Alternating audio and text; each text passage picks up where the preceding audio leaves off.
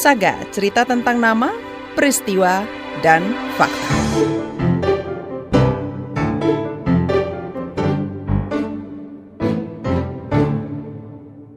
Sastra lontar. Mungkin banyak di antara kita yang tak tahu apa isi serta bentuk rupanya. Di Bali, ada seorang anak muda yang dengan sukarela mempelajari isi pengetahuan yang ditulis di lembaran lontar. Ia lantas mendatangi satu persatu keluarga yang masih menyimpan lembaran lontar tersebut. Jurnalis KBR Dwi Renjani bertemu Putu Eka Gunayasa, sang pelestari sastra lontar asal Bali. Putu Eka Gunayasa memperlihatkan lembaran-lembaran lontar kepada saya. Bentuknya seperti triplex. Ukurannya 3 cm dengan panjang 50 cm. Warnanya coklat seperti kayu. Di atasnya terukir beberapa baris kalimat dengan huruf Bali kuno. Baunya khas seperti kayu yang sudah lapuk. Satu naskah terdiri dari beberapa lembar daun lontar kering yang ditumpuk dan diikat. Sebagian besar ukiran naskah tidak terlihat jelas. Ada pula beberapa lembar naskah yang koyak termakan usia.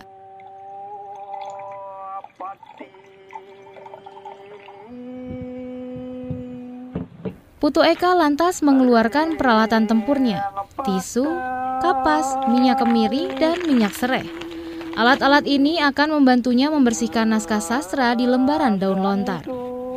Pemilik 40 naskah sastra lontar ini adalah keluarga Ida Bagus Surya Dharma. Kalau ada di sini kurang lebih 40-an ada. Itu dari tahun berapakah dibuat? Kalau dibuat Kira-kira dari 68 ada. Dari 40-an itu sebetulnya lebih banyak menceritakan atau memberitahu?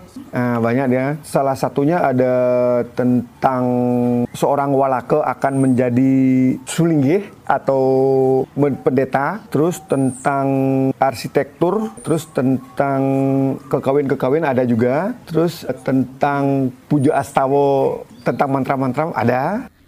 Ia baru bisa membaca naskah tersebut setelah bertemu Putu Eka, sang pelestari sastra lontar. Oh, kalau saya cuma dikit-dikit aja bisa.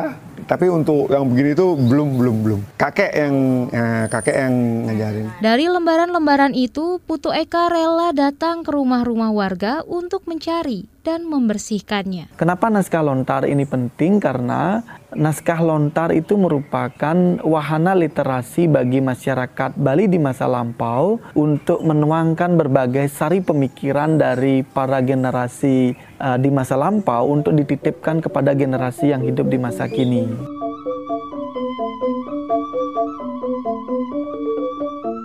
Pada abad ke-20, lontar adalah alternatif bagi masyarakat Jawa, Madura, Bugis, dan Bali untuk menuliskan ilmu pengetahuan yang mereka temukan. Tim penyuluh bahasa Bali pada 2016 mencatat ada 8.000 lembar naskah yang tersebar di seluruh Bali, tapi 2.000 di antaranya rusak. Putu Eka kini berusia 29 tahun. Ia adalah dosen sastra di Universitas Udayana Bali ia rela bersusah payah menerjemahkan aksara-aksara kuno Bali di lembaran-lembaran lapuk itu. Itu lembaga yang ada di Universitas Udayana melakukan berbagai aktivitas terutama yang berkaitan dengan lontar mulai dari proses uh, pengidentifikasian naskah-naskah lontar yang ada di masyarakat, melakukan usaha untuk konservasi atau perawatan terhadap naskah-naskah lontar yang ada di masyarakat, termasuk juga melakukan uh, proses pembacaan terhadap naskah-naskah lontar yang ada di masyarakat. Tak banyak warga Bali yang bisa membaca aksara kuno. Nah, kemampuan untuk membaca aksara Bali dengan tata ejaan ini menjadi kendala pertama.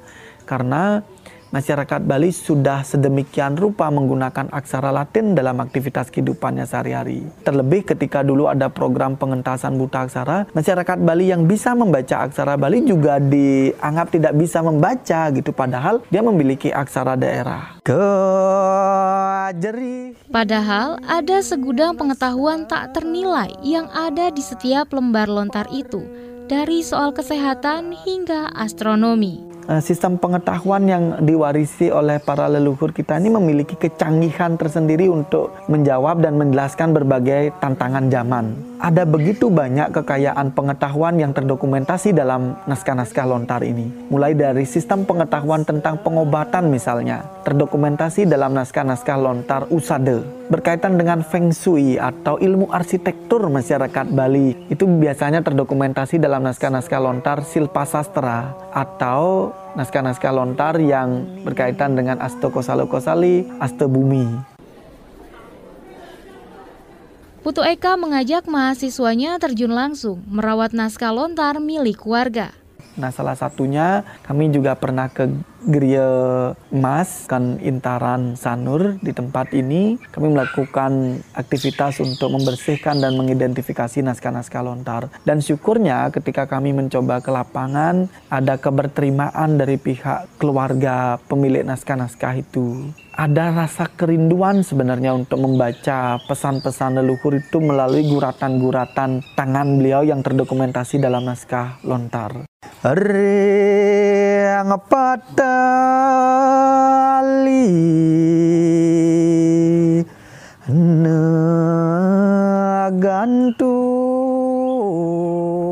Putu Eka juga terbantu dengan keluarga-keluarga seperti Ida Bagus Surya Dharma yang membukakan pintu terhadap pengetahuan tak ternilai dari sastra lontar.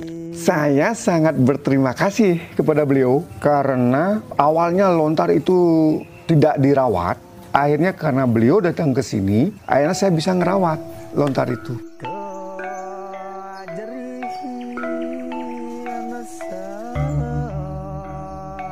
Sastra lontar adalah sistem pengetahuan yang penting untuk kita baca. Oleh sebab itu, mari kita membaca dan melakukan literasi sebanyak-banyaknya terhadap lontar-lontar yang kita miliki. Hanya dengan membaca lontarlah eh, cakrawala pemikiran leluhur yang tetap aktual untuk menghadapi dinamika zaman ini bisa kita dapatkan.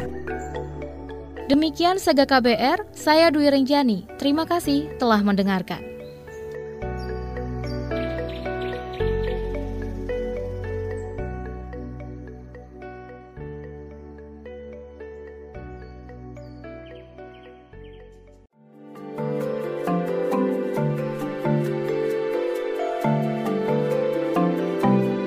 Saga, cerita tentang nama, peristiwa, dan fakta.